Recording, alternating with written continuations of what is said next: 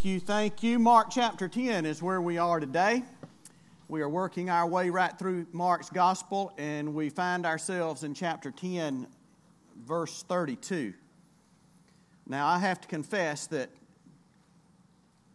I have been drawn to these next few stories like a hungry mule to a turnip green patch. As a matter of fact, um, I studied these stories till about Tuesday, planning just to skip this passage and get to a story, which is also known as what? It's a pericope. You're right. And I've told you, I'm a pericope preacher. I'm just naturally drawn to them. That's my wheelhouse for uh, literature. But nonetheless, uh, about, I guess it was about Wednesday morning, the Lord just drew a line in the sand, wouldn't let me cross it. So I had to go back to 32. And I think part of the reason is uh, these verses are very weighty, they're very serious, but the, the key verse in all of Mark's gospel, if you were in seminary, you would have to know this. I promise you, this would be on your midterm. The key verse in Mark's gospel is verse 45 of chapter 10. Uh, there's enough uh, theology tucked away in verse 45 for us to spend uh, an entire message on verse 45 and we are not going to do it justice today as we include it in the larger scope of this entire passage from 32 to the end of the chapter. So let's begin in verse number 32. The Bible says uh, they were on the road going up to Jerusalem, and Jesus was walking ahead of them, and they were amazed. And those who followed were fearful. And again, he took the twelve aside and began to tell them what was going to happen to him, saying, Behold, we're going up to Jerusalem, and the Son of Man will be delivered to the chief priests and the scribes, and they will condemn him to death and will hand him over to the Gentiles. And they will mock him, spit on him, scourge him, and kill him. And three days later, he will rise again. James and John, the two sons of Zebedee, came up to Jesus saying, Teacher, we want you to do for us whatever we ask of you. And he said to them, What do you want me to do for you? And they said to him, Grant that we may sit one on your right and one on your left in your glory. But Jesus said to them, You do not know what you are asking. Are you able to drink the cup that I drink, or be baptized with the baptism with which I am baptized? And they said to him, We're able. And Jesus said to them, The cup that I drink, you shall drink, and you shall be baptized with the baptism which I am baptized. But to sit on my right or on my left, this is not mine to give, but is for those for whom it has been prepared.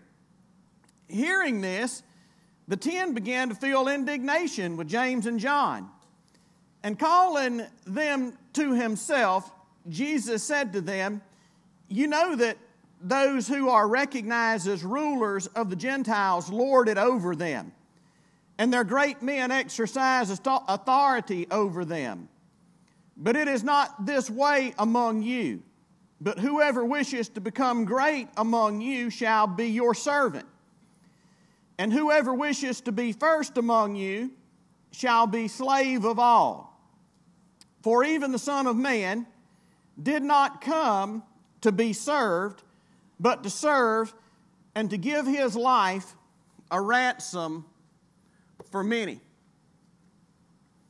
There are few things that is more detrimental to spirituality than our inbred tendency to be selfish.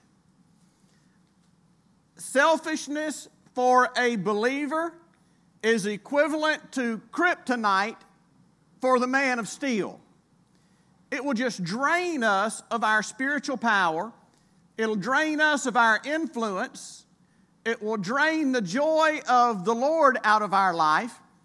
It is our arch enemy.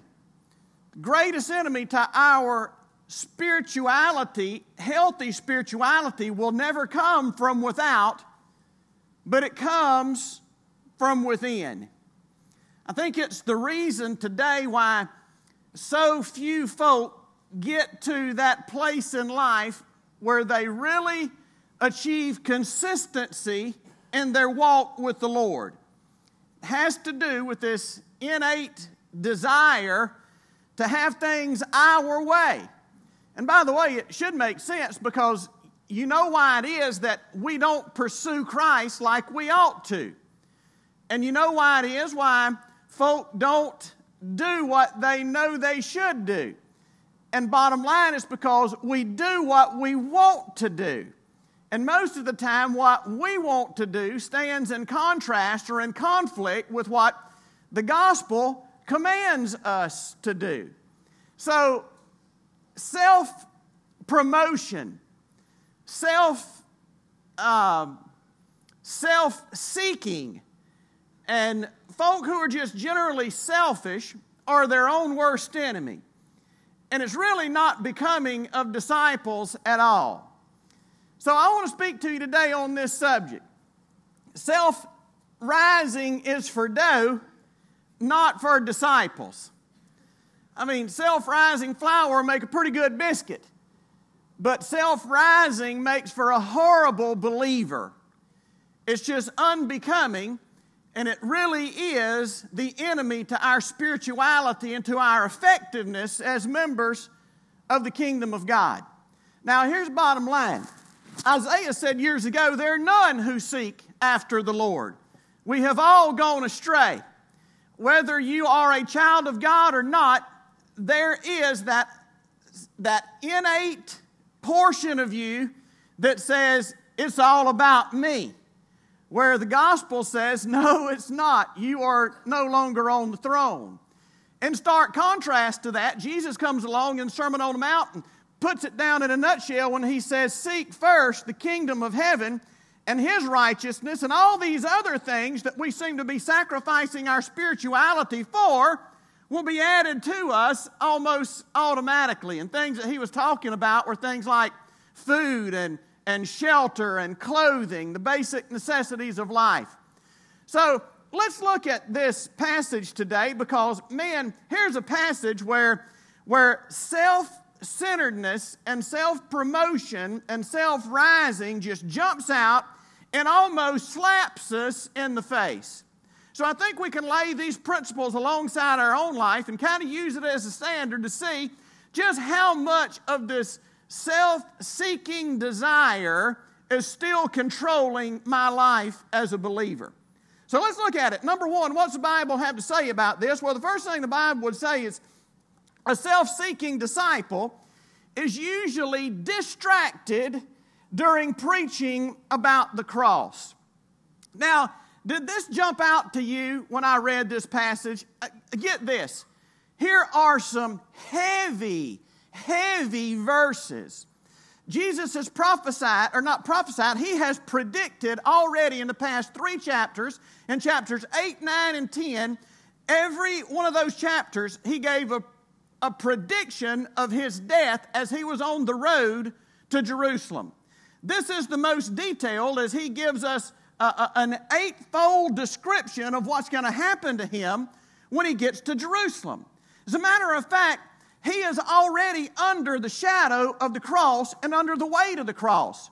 Did you pick this up? Notice what the Bible says. Jesus was walking ahead of them and they were amazed. There was something about his demeanor he was already feeling the weight, and the Garden of Gethsemane experience for him probably starts right here on this road to Jerusalem.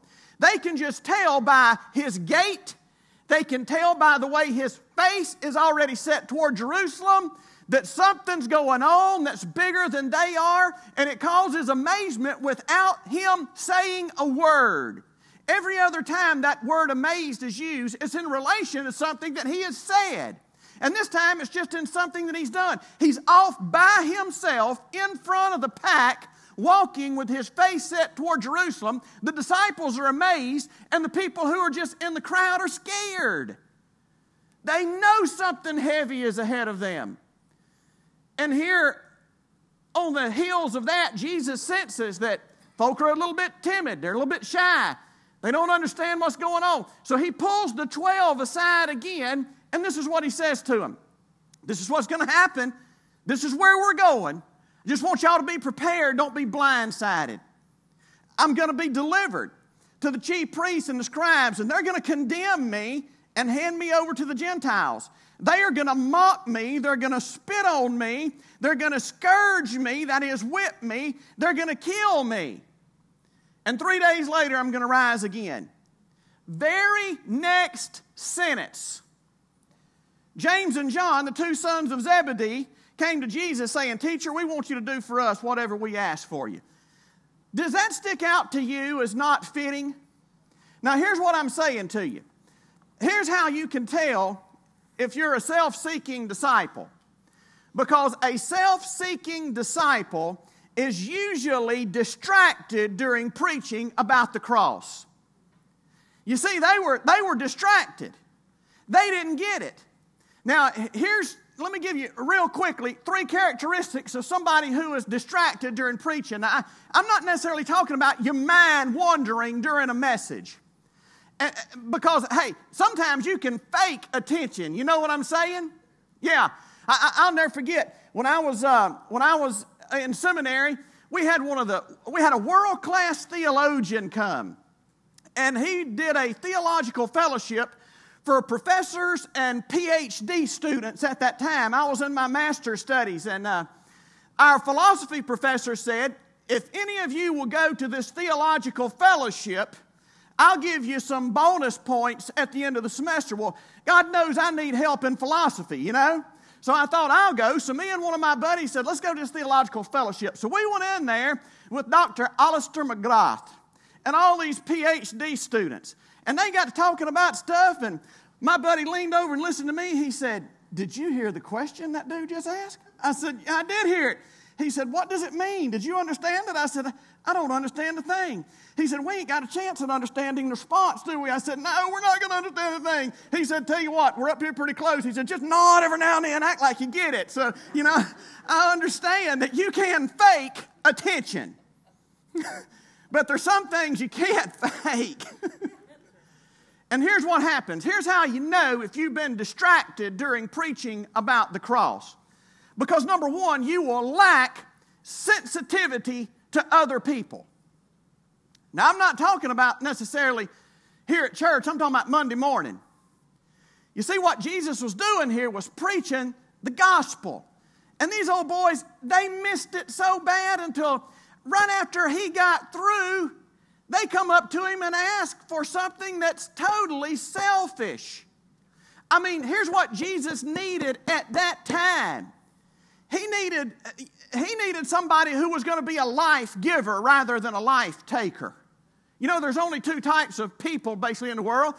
You got your life takers, those who are always dragging you down and wanting something and pulling on you like puppies pull on a mama dog. But then you've got these life givers who are coming along and helping you accomplish your mission and, and, and, and keeping you encouraged and, and, and focused. He needed somebody to do that at this time. And these guys are so insensitive, they were so distracted during preaching about the cross until they go up and make a foolish, selfish request. So, number one, a self seeking disciple is distracted during the cross. You can tell that because they have a lack of sensitivity. Number two, they have a lack of any sense of timing. Boys, now's not the time. You, you, know, you know anybody like that? That they just don't understand when to say something and when to be quiet? These guys just totally miss that because there's some things the gospel will put into you. It'll put sensitivity, it'll put, it'll put self awareness, It'll give you a, a, a, good sense of time and, and, a grip on things around you. And these guys hadn't been paying attention. It's been preached twice to them in the past several days, and they've been distracted and they've totally missed it. But here's probably the most obvious somebody who's distracted during preaching about the cross, they will lack sensitivity, they'll lack a sense of timing, and they, like, they, they lack consistent living with the gospel. Now, check this out. Jesus was trying to prepare those boys for what was going to happen to them in the next day or two. Think what would have happened. How different would it have been for them had they gotten it? How different would it have been for them if they would have heard the preaching about the cross? And if they would have went on and stayed with him as he said, and on the third day I'm going to rise again. think if they would just applied the truth that they heard. And you know, here's what, here's what I get sometimes. Man, I want to tell you, God doesn't waste words. Did you know that? He doesn't waste words. And can I just say that if you're here on any given Sunday, the good God of heaven is trying to put a life giving message in your soul that's going to help you if you'll apply it on Monday morning. And I can't tell you how many times this happens to me as a preacher. Man, I'll, I'll, I'll, preach something on, on Sunday, and there'll be two or three or four people that week go through the very thing that I just preached about.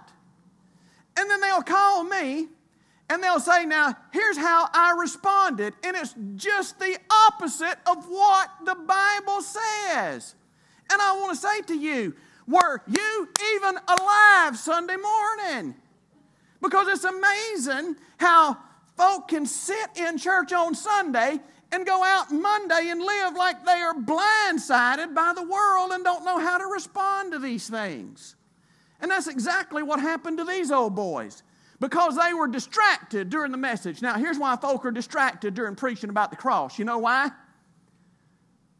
Because preaching about the cross will kill a self seeking spirit within you. And if you're not willing to surrender what you want to what he wants, I can promise you, you're not interested in what the preacher has to say on Sunday. You'll check out. Because here's the deal you can't pay attention to the gospel and continue to seek your own way of life. You can't. You know, there's some things that just won't grow in the climate of the cross. Do you know that? Just will not. Uh, Heather and I, in our backyard in Brazil, we've got about, I don't know, about seven tropical fruit trees. Man, I love the fruit we get off of those things. But you know, those fruit trees that we have in Brazil, they won't grow in this climate in North Florida. They won't grow in Alabama. You know why? Because this is not their environment. And can I say to you that selfishness and sin will not grow in the climate of the cross? It cannot. And the reason people are so distracted during preaching about the cross, quite, quite honestly, is because they had rather let their sin grow than they had embraced the cross.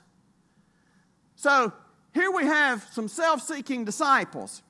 And notice what the Bible says. The Bible says they were distracted, they totally missed it. I'm reminded of what a preacher said just a few months ago. This is what he said. He said, You had better listen to the Word of God like your life depends on it, because it does. And you better share the Word of God like everybody else's life depends on it, because it does. You see, that's just how important this is. And why is it that preaching is one of the hardest things for folk to stay tuned into? I tell you why.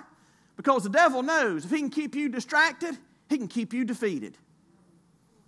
Notice what the Bible says a self seeking disciple is usually distracted during preaching about the cross. Amazes me how soon those guys acted contrary to the gospel. That's why it's so important for us to preach the gospel to ourselves every day. Because if we don't, it won't take us as long as it did them for us to be living off in the land of Nod somewhere. Number two, a self seeking disciple is usually deceptive in their approach to Christ. Do you notice how these boys came up and it's almost like a, like a, a four year old trying to trick his daddy into giving them something that they want that they know he really isn't going to give them. Isn't it? I mean, stop and think about this. Notice what they did. They, they came up and they say, they, they said this, Teacher, will you do for us whatever you ask? Uh, here's how it goes in, in our time. Will you do, a, will you do me a favor? Keep talking. and I'll answer your question. But I'm not going to answer that question until you give me more information. But that's what these boys did. Hey, Matthew tells us they even put their mama up to voicing the question for them, which is even more deceptive.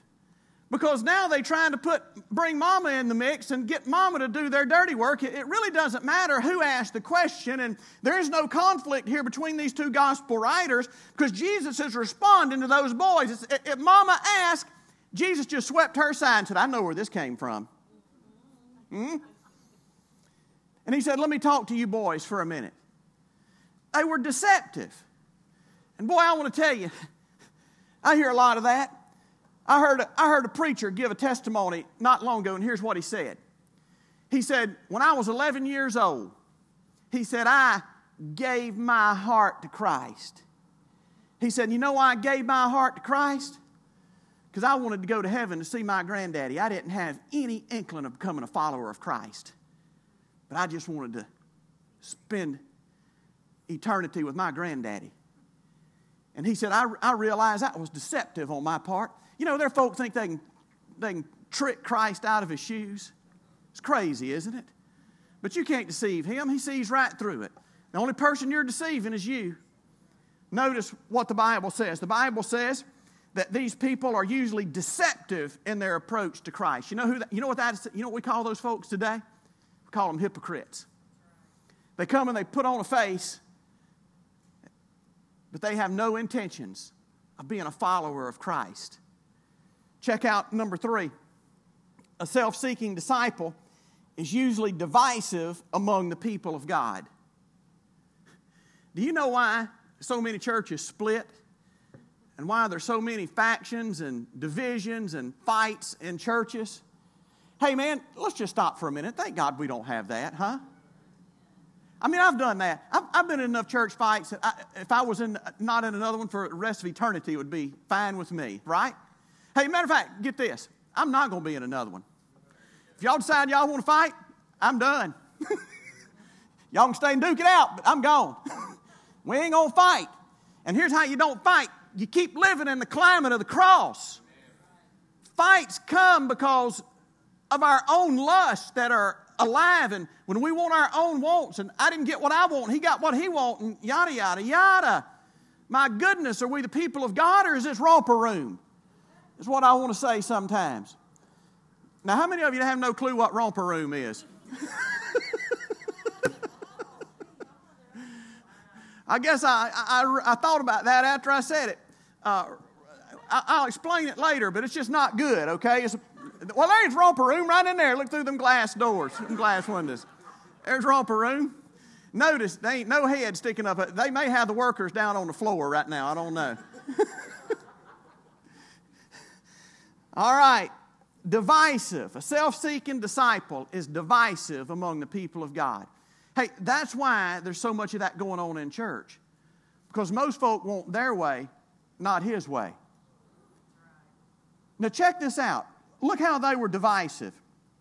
These two go and ask Christ, We want to sit on your right and on your left in your glory. Hey, there's one thing they had, had right. He was headed for glory, right? He is. But you know, it was kind of selfish, it was insensitive, bad timing, inconsistent with the gospel message. We could go on and on about this question. But now look, after Christ pulls them aside and talks to them, now the other, how many is that leave left? You know I can't do math. Ten, at least ten. Thank you, you mathematicians. the other ten get to listening in on what they're talking about. And the other 10, the Bible says, started feeling indignation toward James and John. Now, does anybody want to venture a guess as to why the other 10 got mad at them? You better believe it. Because they wanted to sit on the right and left, they just didn't have enough courage to ask for it, or wasn't stupid enough, or insensitive enough, or something. And now they feel like, and look, here's the jostling. Here's, what, here's, here's how it went. I bet Peter was the maddest. Because every time something special went down, you know who was in the inner circle, don't you? It was Peter, James, and John.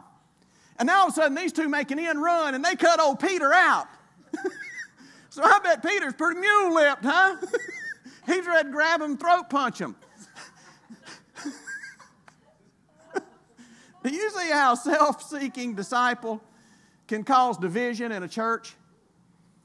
All it takes is somebody wanting their way more than his way and you get two or three people in there, and they all want their way rather than his way, and the stage is set for a church fight? Huh? I talked to a guy the other day, pastor. He was uh, interested in missions. This is what he said. He said, Man, I wish we could do it right now. He said, but honestly, he said, it's probably going to be about five or six years before we can really get involved in missions. I said, I'm glad you think we got five or six more years. I don't know, you know. If we're going to do anything significant, we may ought to get doing it today. He said, Well, here's the deal. He says, um, about five or six years ago, no, he said it was longer than that. He said, about 15 years ago, we built a new sanctuary, and they stepped back and built one. I don't know, dozen million or so. And they got it paid off. He said, We just got it paid off, and I'm wanting to do missions. He said, But there is a group of people in our church that when we built this new sanctuary, they had their heart set on having a gymnasium.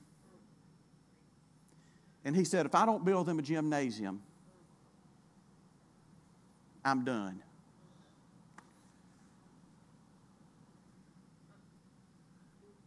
I don't even need to comment on that, do I? Scrap the plans for the gym, John.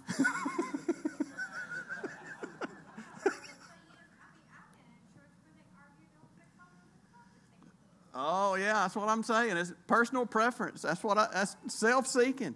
Ain't no doubt.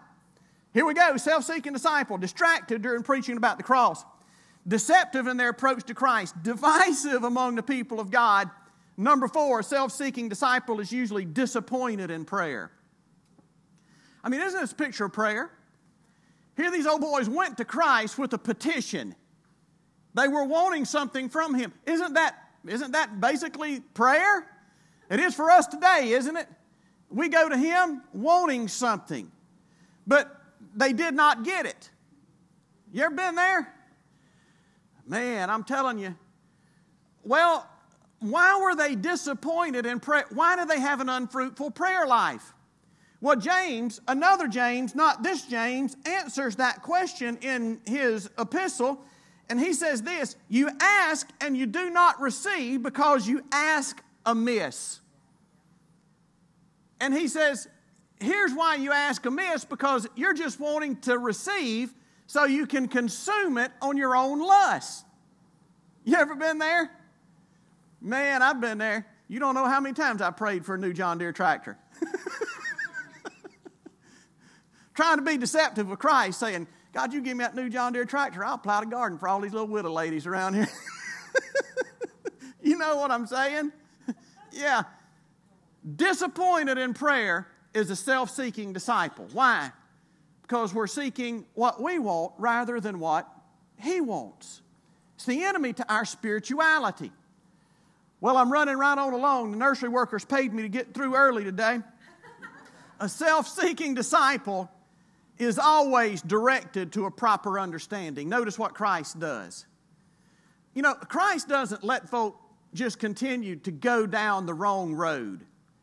And here he took those boys and he took them off to the side and he began to teach them some things. He began to direct them towards a more proper understanding of a couple of things. Number one, of what true glory is. You see, they were wanting to sit at his right and left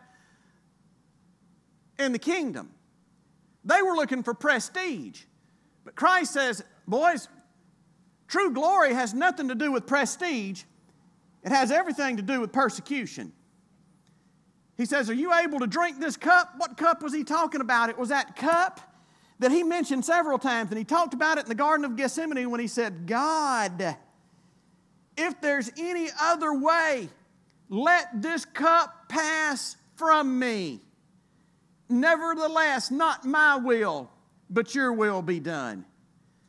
And you see, the gospel writers, especially the Gospel of John, they present the apex of Christ's glory as the cross.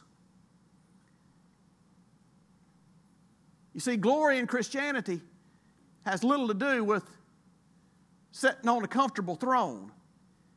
It has more to do with an old cross by which we crucify self and die daily and put our lust and affections in the ground.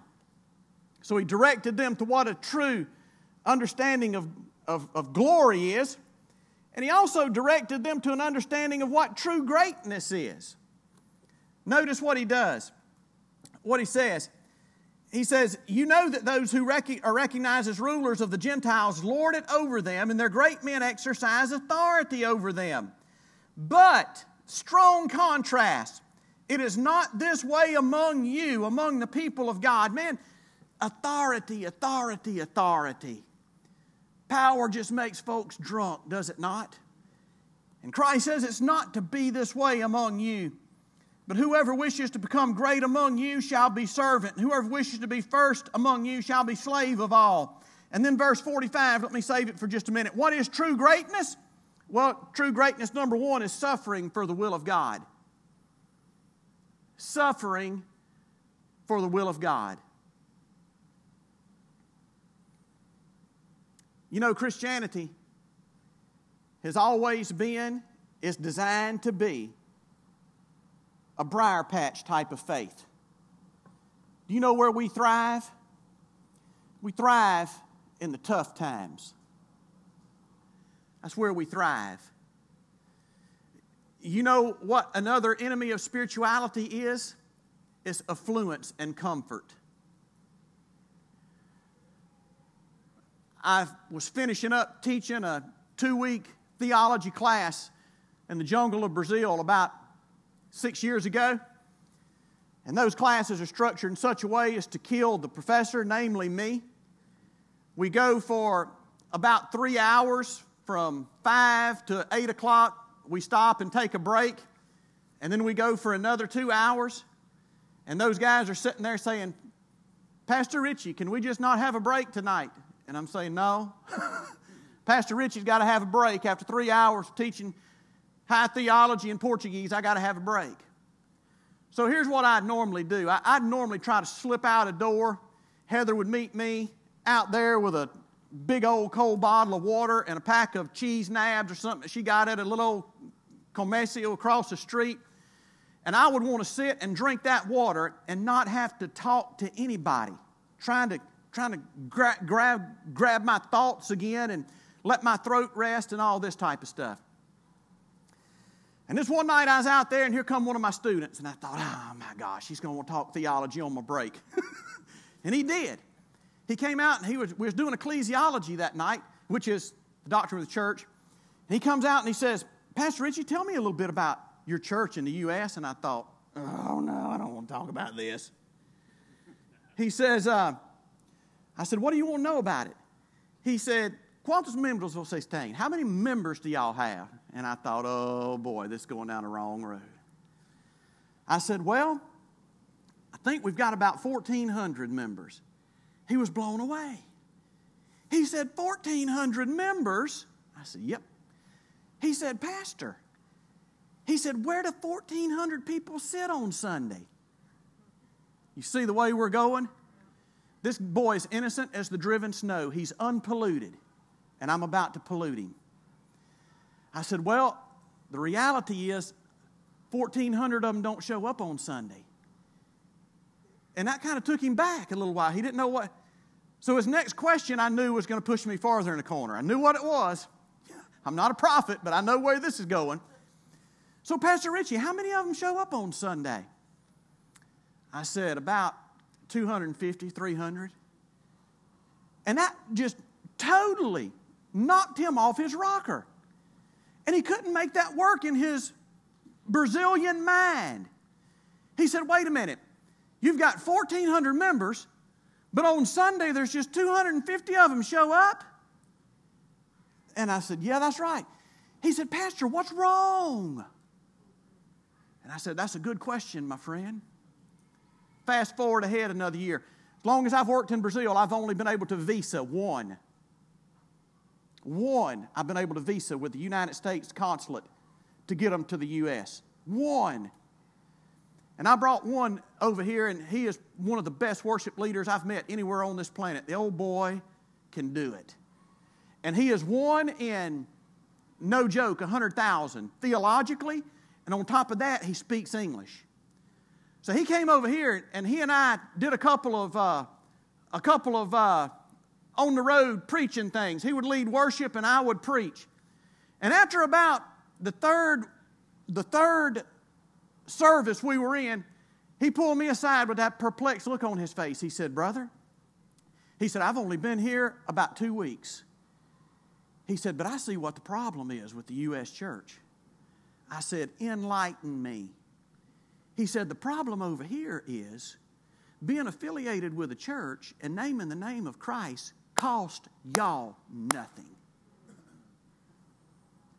He said, But where we're from, if we're affiliated with a church, it costs us sometimes everything. I can't tell you how many quilombolas Heather and I have had to take in because when they have been converted, they come home and their what little bit of stuff they got is locked outside the front door and they have nowhere to go. And yet, here we are in the U.S. fighting over what color the carpet ought to be. You see, true greatness is found in somebody's ability and willingness to suffer for the will of God. And by golly, we don't know anything about that in the United States of America. It's killing us.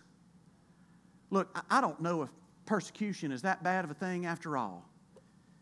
If it would cause us to be who God's created us to be, then by golly, let's roll up our sleeves and get down to the big boy side of our walk with Christ. Amen? Notice what else? True greatness is found, Jesus said, in suffering for the will of God, but Jesus also said true greatness is found in serving the people of God. Check it out, verses 42 and 43.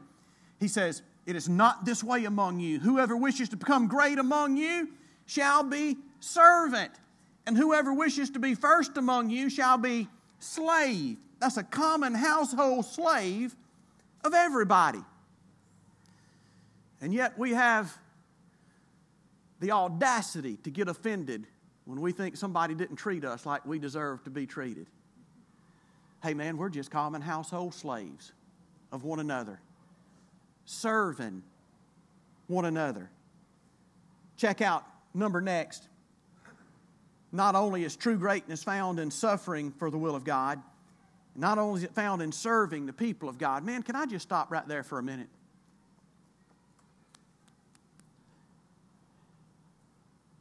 Your leaders are involved in this discussion right now, and y'all can pray about it with us. Whether y'all know it or not, we have hit a glass ceiling in church growth. We popped up to about 120, and that's it. We can't get through it. And here's the reason part of the reason why we can't get through it.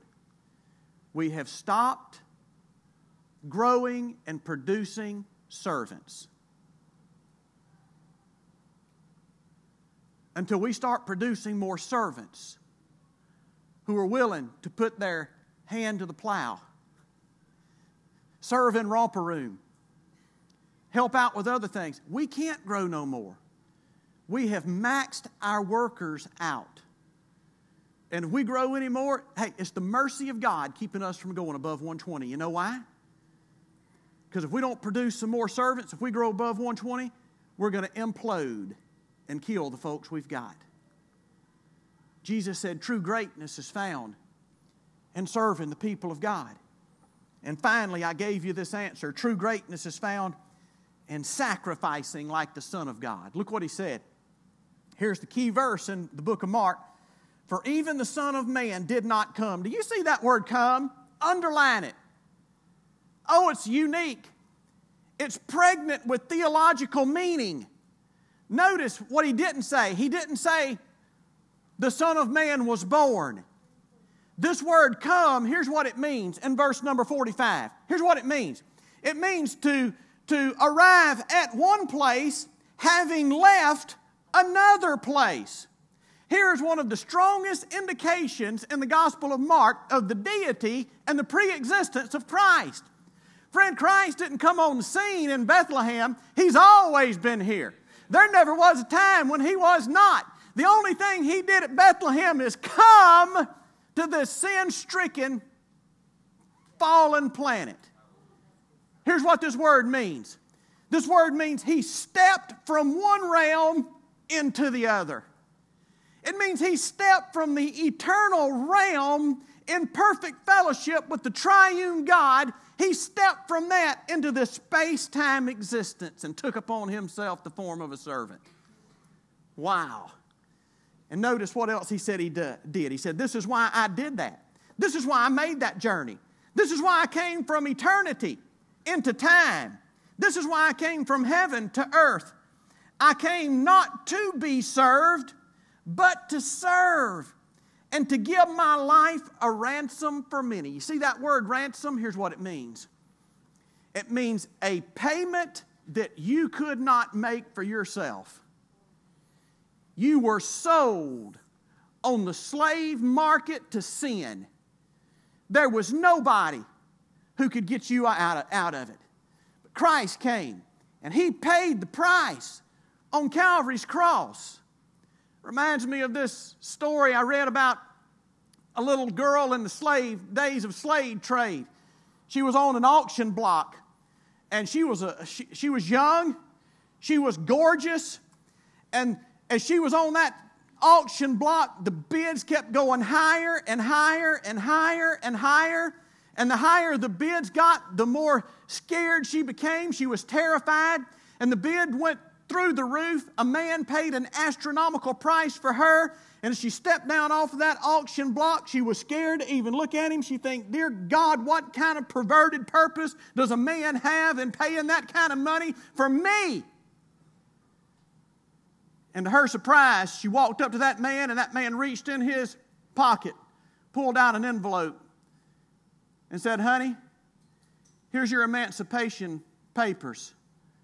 I just bought you, and you are free.